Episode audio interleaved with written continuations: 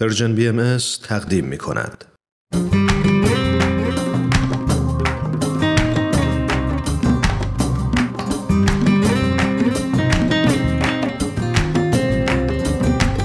دوستان عزیز من فرزادم و مطمئنم که از آرم برنامه متوجه شدین که با یک قسمت دیگه از مجموعه آموزه های نو در خدمت شماییم البته فصل هفتم آموزه های نو. این هفته دو مقاله جدید رو به شما معرفی می‌کنیم.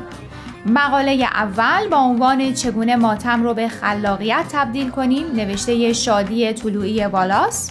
و مقاله دوم با عنوان شما همونی هستید که دوستانتون هستند.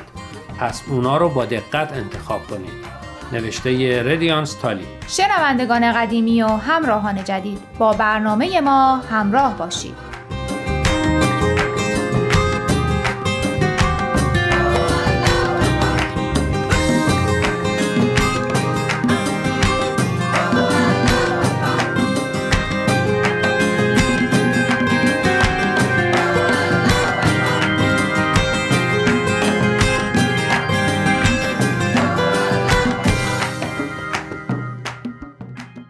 دوستانی که در فصلهای قبل هم شنونده برنامه ما بودن شادی طلوعی والاس رو خوب می‌شناسن. شادی ویراستار بخش هنری وبسایت باهای تیچینگزه و در رشته ارتباطات و روابط عمومی لیسانس داره. خیلی اون رو به خاطر موسیقی هایی که متأثر از دیانت باهایی هست می‌شناسن. شادی در حال حاضر در ونکوور کانادا زندگی می‌کنه. خب برسیم به موضوع مقاله چی فکر می‌کنی؟ چطور میشه غم از دست دادن عزیزی رو به خلاقیت تبدیل کرد؟ خب راستش فکر می‌کنم بعد نظر هنرمندی رو درباره این موضوع پرسید که چنین تجربه ای داشته. تا اونجا که من می‌دونم آثار هنری زیادی هستند که تحت تاثیر از دست دادن عزیزی خلق شدن. حتی خیلی از دوستان خود من برای اینکه بتونن بعد از این اتفاق خودشون رو آروم کنن اثر هنری خلق کردن. اما چون خودم تا حالا همچین تجربه ای نداشتم نمی‌تونم نظر شخصی بدم.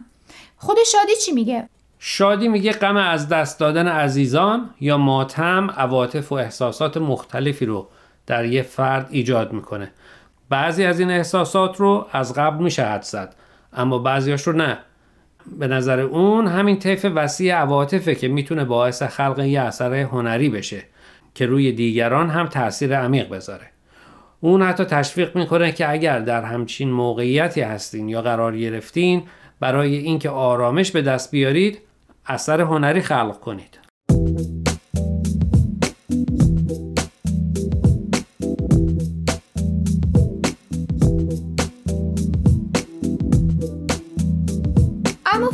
فکر نمی کنی فردی که در چنین شرایطی قرار گرفته لازمه که از متخصص کمک بگیره؟ به نکته مهمی اشاره کردی. اتفاقا یه نفر در قسمت نظرها به همین مطلب اشاره کرده بود. این فرد که خودش هنر درمانی می‌کنه توصیه کرده که اگر در چنین شرایطی هستین و می‌خوان یه اثر هنری خلق کنید حتما از یه متخصص هنر درمان یا روانشناس در مراحل مختلف کار کمک بگیرید. از نظر اون در بعضی شرایط اگر افراد از متخصص کمک نگیرن ممکنه همین تولید هنری متأثر از ماتم نه تنها بهشون کمک نکنه بلکه تاثیرات مخربم بذاره. یعنی باید اول بتونیم عواطف و احساسات مختلف و شرایطی که درش قرار گرفتیم رو خوب بفهمیم و بعد بر اساس اون دست به خلق اثر هنری بزنیم که بتونه به بهتر کردن حالمون کمک کنه. نه اینکه تاثیرات مخربتری رو روی روح و روانمون بذاره. دقیقا. برداشت منم از مقاله شادی همین بود.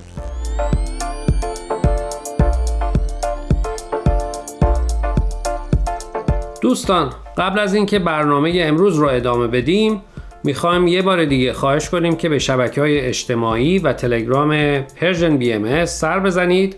و درباره مقاله ها نظر بدید. آدرس صفحه فیسبوک و تلگراممون رو در آخر همین برنامه باز هم به اطلاع شما میرسونیم. در ضمن از این به بعد برنامه های آموزه های نو از طریق SoundCloud و پادکست Persian BM هم قابل دسترسیه.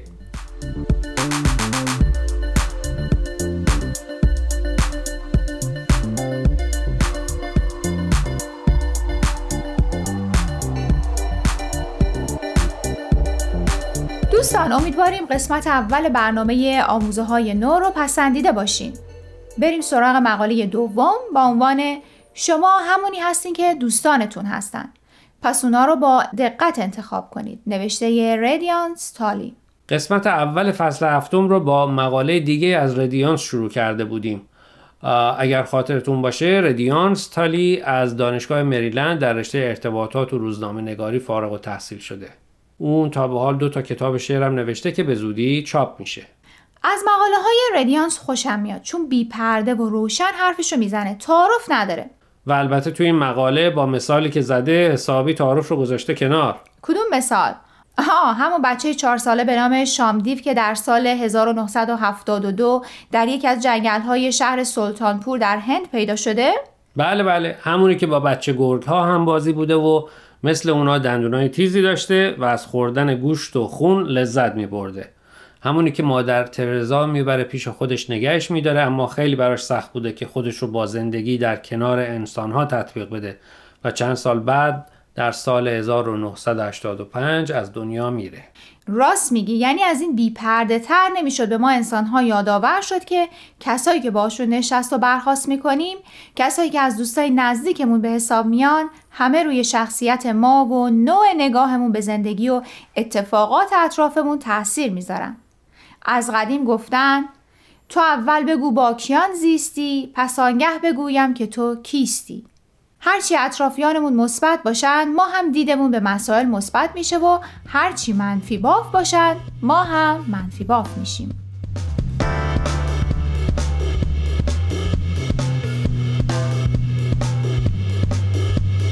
اگه یادت باشه ردیانس جایی توی مقالش اشاره به یه تحقیق کرد از مجله سلامت نیو انگلند که حتی رژیم غذایی دوستانمون می‌تونه روی رژیم غذایی ما و سلامت جسمیمون تاثیر بذاره. درست میگی و می‌دونی مخالف جریان آب حرکت کردن تو این شرایط سخته. اما بعضی وقتها هم تاثیرات مثبت می‌ذاره. برای همین باید بتونیم تعادل رو برقرار کنیم.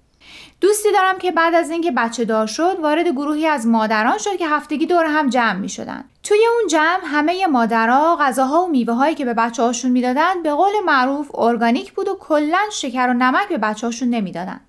حتی لباسا و اسباب بازی که برای بچه هاشون می‌گرفتن از مواد اولیه ارگانیک درست شده بود. دوستم می‌گفت اون امکان این که همه چیز رو ارگانیک برای بچهش تهیه کنه نداشت و گاهی توی اون جمع احساس گناه بهش دست می‌داد. تا اینکه یواش یواش یاد می‌گیره که تعادل رو برقرار کنه و اولویت بندی کنه مثلا فقط بعضی از مواد غذایی رو برای بچهش به صورت ارگانیک تهیه کنه. درسته. خیلی وقتا شرایط اقتصادی بهمون اجازه نمیده که اونطوری که دلمون می‌خواد زندگی کنیم. اصطلاح جالبی که ردیانس به کار می‌بره اصطلاح میرورینگ یا انعکاسه.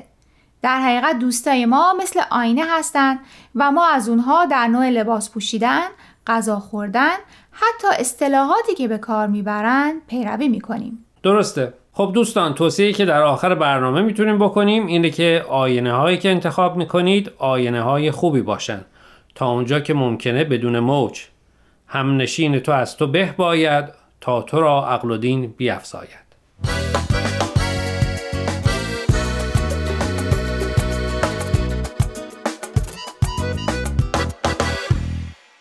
دوستان عزیز امیدواریم برنامه امروز رو پسندیده باشید.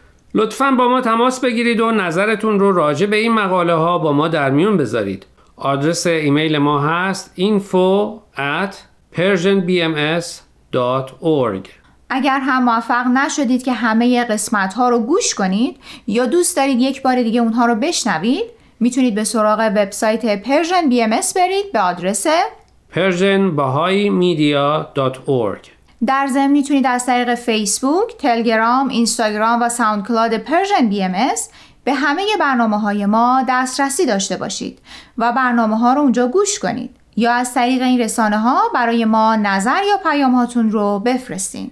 اگر پادکست برنامه رو گوش کردید و خوشتون اومد لطفا به اون برنامه امتیاز بدید. خب دوستان تا هفته آینده که به سراغ مقاله های دیگه و نویسنده های دیگه از وبسایت bahayteachings.org بریم. من پریسا به اتفاق همکارم فرزاد از شما خدافزی می‌کنیم. خدا نگهدار.